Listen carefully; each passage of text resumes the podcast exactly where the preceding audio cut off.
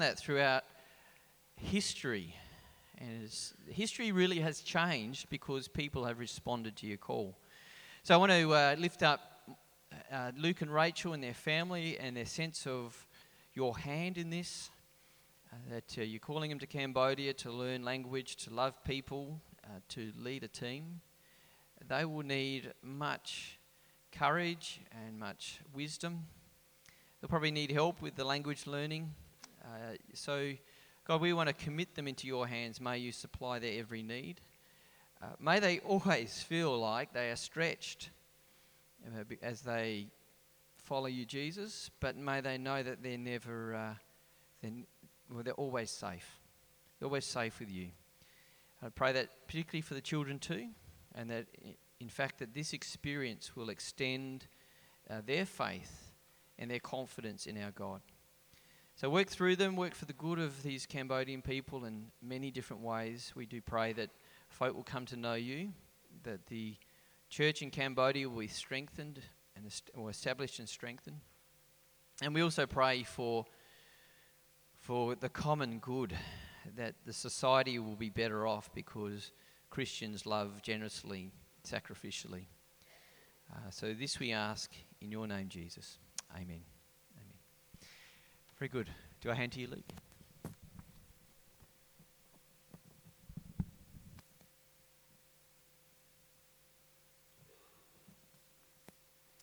Well, thanks again and good morning. I really do appreciate the chance to be here. It, it, does feel a lot of ways like coming home. And I said to Jace before, I think we've probably only actually visited back here maybe two or three times over 12 years because um, life kind of carries on and, and, it's, and it's difficult. But all these years later, and great to see so many hands, I had no idea there would still be such a, um, a fantastic um, yeah, bunch of people that, that we've got to know over a long period of time. And so it is great to be here. We thank you, we thank you for uh, having us here to tell a bit of our story. And, um, you know, a lot of stuff, a lot of history. I mean, Rachel and I met here. Um, I think both of us were baptised there, married about here, had our first kiss out in the car park. It was, um, so yeah, a lot, of, lot of good stuff and a lot of good history. Um, very much a homecoming for us this morning. And we do want to share just a bit of our story of our call to Cambodia. And it's a call to be the, the, terminology we used to use was missionary. We talk about cross cultural workers these days, uh, but this is what we're going to go do for once we can get there, initially for the next three years, and um, beyond that, we, we will see. Uh, but I wanted to just share a bit of a story in, in starting out here.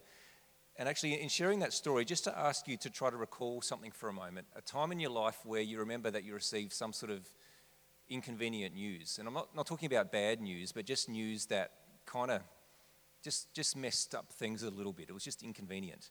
If you can get a, have a moment in mind, and I'll tell you a story uh, from my experience just last year. You remember the Olympics were on over in Rio, and um, come from a basketballing family. It's always been a part of who we are, and quite naturally, Isaac, our son, had picked up basketball from a very young age. And during the Olympic tournament last year, the Australian men's team, the Boomers, were doing really well and far better than they ever had before. And it kind of came down to this crunch match that they had, where had they won this match, they would have gone off to the next match to play for the gold medal. So they're going to end up with at least a silver. So high stakes, but it's Rio, so the game's at like 3 a.m. So I make this plan with Isaac that we're going to record this game overnight and we'll get up and watch it the next morning. And it's going to be this great event. Problem was, Isaac had a sleepover at his cousin's house that night. That all went fine. I turned up the next morning to pick him up. And the first thing I say when I see Isaac is, Now, Isaac, the game was on last night. You know we're going to watch it, so if you know the score, just make sure you don't tell me the score. And you know what he said? He didn't tell me the score. He looks at me and he goes, Oh, Dad, I don't know the score. I just know they lost. It's like, Thanks, Isaac. We, um, we didn't watch the game. They lost that one and then they lost the bronze medal match by a point, I think. So they didn't quite get there anyway. But there's sort of inconvenient news. It's, it's news that kind of shapes your future, either, either the immediate or the longer term. It kind of shapes your future in a way that you weren't expecting or perhaps looking for.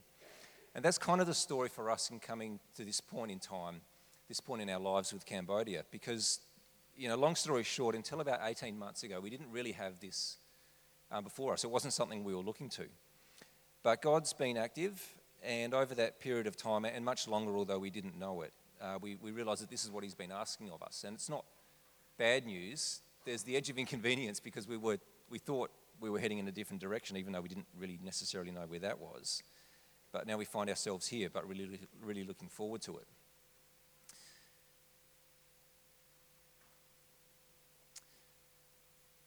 Understand that um, here at Unley, you're in the middle of a series on wisdom at the moment. And Jace told me this, and I thought, well, what sort of wisdom do I have to share into this? But the theme being this morning, wisdom on ambition.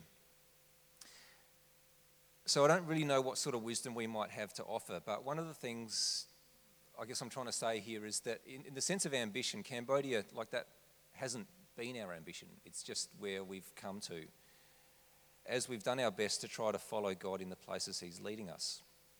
So, our sense, or in that sense, we hope and we trust, and kind of our prayer has been that in doing this, in heading in this direction, it is the right ambition to have simply because it's not just ours, but it's also God's, and we've just found Him in that.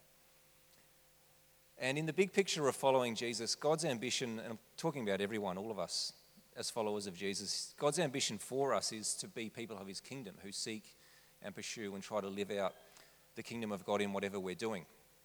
That's about seeing God's reign and His rule kind of break into to earth, kind of that picture of heaven coming to earth and being a transforming power of people, of the world, of its cultures, and kind of that transformation from, with, from the inside out, so that the world will become what it was always meant to be. And that's kind of this massive theme of what God's on about. And so I, I guess in trying to speak some sort of wisdom this morning, it's simply to say that if we're going to be able to pull that off, any of us, being a part of God's kingdom and living, living that life, then quite naturally we're going to need to depend an awful lot on God because it's beyond us, but it's with, well within His capabilities. And that's where the kind of the theme verses for this morning come in from Proverbs 3, 5, and 6. It encourages us to do exactly that. It says, Trust in the Lord with all your heart and lean not on your own understanding. In all your ways, submit to Him, and He will make your paths straight. Earlier this week on Wednesday morning, I had a a flight over to Melbourne. Buddhism is kind of at the core of the worldview of almost every Cambodian person that there is. And so I flew to Melbourne to take a three day course in Buddhism to try to get a little bit prepared for some of what we'll find over in Cambodia. For most of that flight over to Melbourne, the sky was perfectly clear, but I'd, I'd heard the forecast for Melbourne before we left Adelaide. And for Melbourne, it was going to be this day of just thick fog over the whole city.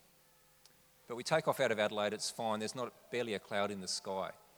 But as we got close to Melbourne, you could see it, like this point where it went from perfect clarity to this, to this grey fog. And I knew Melbourne was there, but you just couldn't see it. Like the whole city was just blanketed. Wasn't a building to be seen. And I'm thinking at this point that we're not going to land. Like, how can you actually pull that off? I'm thinking we're going to get redirected or we'll end up in Sydney or something, and I'm going to miss at least the first half of this day. But the plane keeps approaching, it keeps getting lower and lower, and eventually it, it's in the middle of this. It's like, it's like the cloud, but it's way back down, of course, closer to ground level. Descend a bit further, we're still in this fog, and I'm, you know, I'm not, I'm not a nervous flyer, but at, at this point, you know, starting to push the limits a little bit because I think, well, how, how are the pilots going to pull this off? And suddenly there it was. You can see the land, and it's, it's no more than 10 metres below us. Like they had to go that low before it became clear. And it was fine, of course. We touched down, we landed in Melbourne, and I, we all go on our way. So, how do the pilots do it? Like, they can't see a single thing, no more than we could, in the back of the plane. And they do it simply by having complete and utter trust in their instruments. Like, they bet the lives of 300 people that their instruments are telling them the right thing. That's what God's encouraging us here in Proverbs. He's saying, to all people trust me, put your life in my hands, and I'll get you to where you're meant to be. That's the call of God living in his kingdom. The, the challenge of that is working out how, how do we do that in our day to day lives, in whatever they consist of? How do we live for, how do we pursue the kingdom when such a big reality at times in a day to day life, it kind of seems elusive and hard to, hard to put our finger on? How do our lives fit in such a big picture scheme of things. So we're going to share just a little bit of our story this morning and saying, well, how has this come about in the move for us to, toward Cambodia? Not to suggest that we've got this trusting thing got all kind of nailed and spot on, because we have plenty of fears and doubts, and it took us a year to come to terms with this ourselves. But just to share a bit of that story of how God has led us to this point. And Rachel's going to kick us off in the next part of that.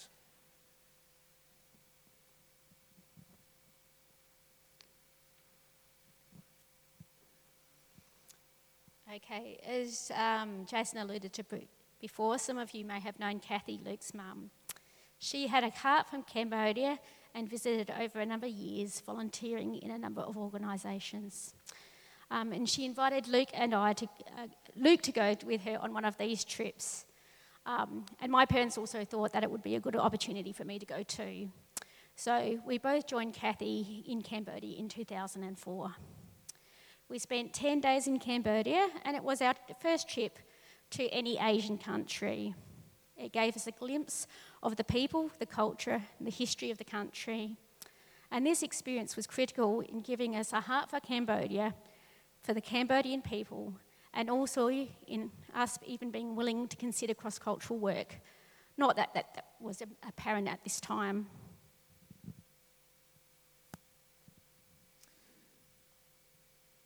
So that was um, pushing 13 years ago. We, we, were still here at Unley at that time when we had that trip. And it was a fantastic one to spend that time there with mum and saw a lot of things we hadn't before. Kind of fast forward from that point about eight or nine years, and I found myself taking this subject. I was doing some further study, taking a subject around cross cultural mission. And the interesting thing is, I almost didn't do the subject, and then when I took it, it was, wasn't anything like what I thought it was going to be. But God used that subject, it was just an intensive course for a week, uh, to bring to life kind of an interest that I didn't really know I had because it hadn't really been there before. This interest in exploring the, the interaction of gospel and culture. Like the, the gospel that we know always takes root in some sort of cultural context, whether it be Australia, Cambodia, you know, first century Palestine, wh- wherever it would be. The gospel always comes to life in a cultural context. So, how do those two things live together and how do they shape each other and how do they work together in a good way? How do they perhaps challenge and confront? What's the process of transformation that comes about when you find the gospel coming to life? So that interest that, that, that emerged that week led to some further study after that as well, but then particularly it led to the, to the global interaction role I've had for the past four years. And that's been great. It's had been the chance for me and for us to get to know a lot of our other cross cultural workers, um, past and present, working with future cross cultural workers, um, we're meeting with those who come back on home assignment, those sorts of things. So to hear the stories and the stories of God at work in different places, the challenges they face, the, uh, the opportunities that are there, has been really formational for us as well. And over the last four years, I've had the chance in that role to do some overseas trips too, so to see some different locations, our work happening firsthand, what our teams are doing. And then one of those trips was about 18 months ago, and Rach had the great opportunity to come on that one too, and she's going to tell a bit more about what happened over that week or two. Okay, so in um, his Luke global interaction role, Luke had the opportunity to visit cross cultural workers in a number of different countries. After returning from one of these trips, he suggested it would be great if I could accompany him on one of his future trips. So it was about 18 months ago that I was fortunate to be able to go with Luke to Southeast Asia. Together, we were able to get a glimpse of what cross cultural work looks like it's learning language and culture to be able to build relationships and then share Jesus with people in their own language in culturally appropriate ways. Following this trip, I can remember thinking, yeah, I think we could probably do this at some stage in the future. Oh, probably when the kids are older. The timing just didn't seem right. Isaac was getting closer to high school. And it was, would have been much better if the kids were a bit younger, but we missed that boat. So we'll probably have to wait till they're a bit older. That's what we thought.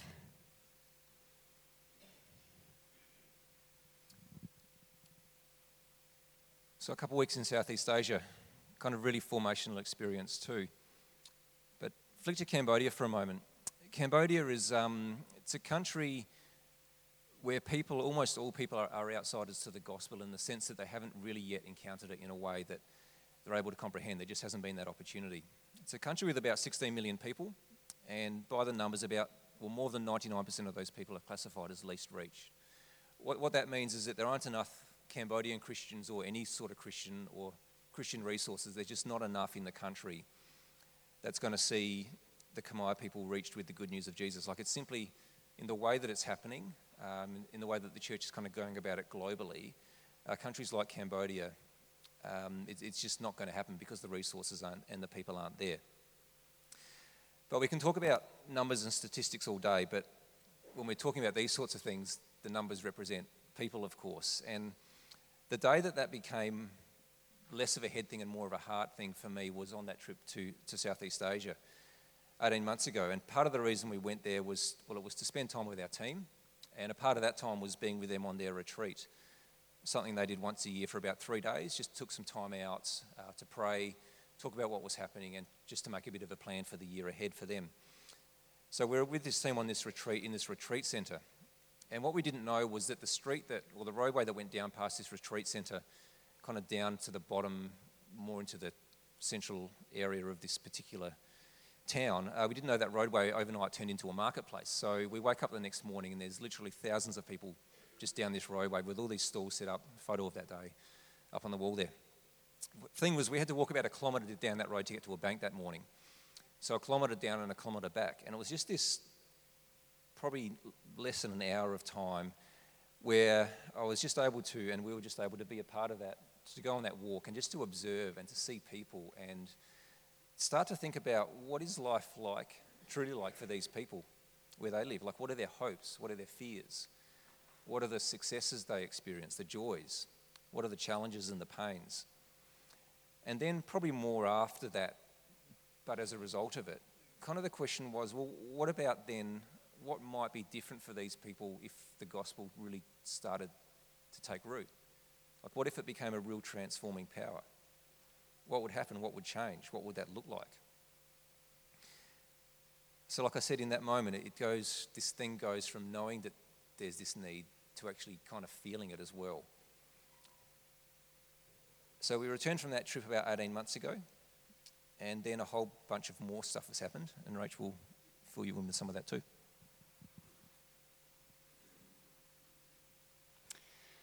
So it was about, well, it was only a few months after we returned from Southeast Asia when Luke was asked to consider being team leader for the Cambodian team.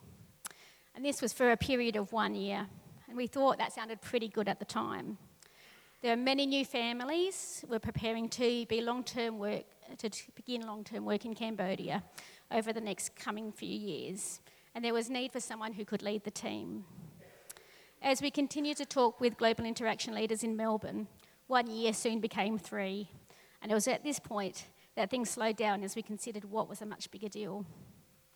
Luke was pretty keen on the idea, but he was clear that this was not for him to do alone. And we knew we both had to be on board 100%. At this time, work for me was extremely busy, and it was stressful, and it was all consuming. I couldn't give this decision the time and the prayer it demanded. So the decision also became more complex. And as we considered other alternatives about longer term options and other locations. Finally, I attended a pastor's wife's retreat group, which I was part of with Anne. Um, and it was not until this time that I had energy and space to consider this decision. And I returned from this retreat in August last year and said to Luke that I think we should open this conversation about Cambodia again. I think he just about fell off his chair at this stage, as we had, he had pretty much resigned himself to the fact that we weren't going and it wasn't going to happen because we hadn't talked about it for so many months. Again, the consideration started, and with much discussion, prayer, and conversations with key people, and when many uh, confirmations along the way, we became convinced that Cambodia was where God was calling us to be. One of these considerations, and perhaps the biggest, was what about the kids? Luke and I were fairly convinced of God's calling, but amidst all of this, we spent months agonising about what the kids would think. The girls have taken some time to adjust to the idea, with times of excitement and also times of hesitation. Michaela has gradually increased her willingness to go for a holiday, for a month, to a year, and to three years. Isaac, our oldest, was our greatest unknown. And we were willing to wait and put the whole idea off if Isaac wasn't at least partially on board. This was perhaps the biggest confirmation of God's calling. When we shared with the kids, Isaac's response was short and simple. Yeah, he said, we could do that.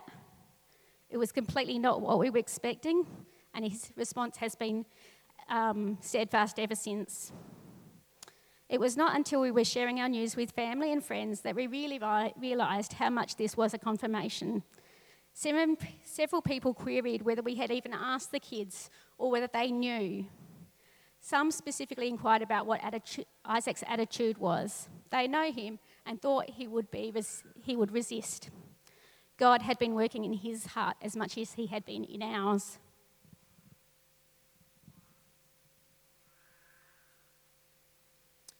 Yeah, so what we thought would might be the greatest roadblock actually became the, in a sense, the ultimate permission giving, in a way, which was which was remarkable. So I want to just um, want to just wrap up, and there's there's two questions we get asked often over these last six months as we've kind of been uh, heading toward Cambodia. Two questions that we get asked. I'll just give a brief answer to. Um, first of those is what are we going to be doing when we get there? What we're going to be doing comes from the goal that we have in being there in the first place. And for global interaction, always we operate in teams, so we have a team kind of approach to what we're doing. But the ultimate goal is to see communities of faith come to life uh, in the places that we're working in. And that kind of means looking, get, having local groups or groups of local Christians meeting together, living as God's people, exploring faith, um, going further in uh, their discipleship. But kind of experiencing that in a way that is respectful and relevant to the cultural context that they're, that, that they're in. So the goal is communities of faith, and to help move toward that, we need to be able to, of course, communicate with people. So that means language learning, it means spending a lot of time coming to understand their culture and their worldview and the way they see things, because if we don't understand that very well, our attempts to speak into it are probably going to miss. So for about 20 hours a week, we'll be doing those things culture and language. The rest of the time, we'll be trying to be out in communities, meeting people, forming relationships, in the hope that as all of that takes place, we can start having conversations of depth. But particularly for the first two years, if not the three, we really go in as learners. So we've got to understand where we're at and who these people are, the people of Cambodia, so that we can relate to them in a way that is helpful and doesn't create further barriers. Over time, that would branch out into more activities and kind of ministry platforms, but the team there is young. As Rach said, a lot of other families heading this in this direction too. So there's going to be a lot of work, and that will be part of the team leader role, is helping that to function and become cohesive, and um, for a positive future to be to start to get created to join into our, our, our team members who are already there. Second question is when are we going to be going? And that, that question is a whole lot harder to answer. We've done just in these last couple of months a whole lot of the training that we need to do in preparation, so that side of things is going really well. Um, but in the end, it, it also comes down to being resourced to do it, so having the financial support in place too to make sure we can do this sustainably. So has mentioned that need before. And if you want to sign up to keep in contact with us, any of those things, we'd love for you to, to pop your name down over there on the side. Take one of our cards with you too. So I'm aware that we've talked a whole lot about ourselves this morning and kind of this part of our story, but back to the theme of wisdom, just to say again that if there's any wisdom for us to offer out of this, what we would like to say is simply that we see our story and what God is doing here as a part of a much, much bigger story, which is God's story to start with. And for us, it's been a matter of understanding our time and our place in that bigger picture, knowing that individually our efforts can achieve something, but they achieve something within a whole bigger picture of what God's doing as He seeks to redeem and restore and see all things reconciled to Himself through Jesus. So that's the exciting thing to be a part of in whatever we're doing. And it brings us back to those verses again. Trust in the Lord with all your heart, lean not on your own understanding. In all your ways, submit to him, and he will make your paths straight. So, thank you again for having us with you this morning.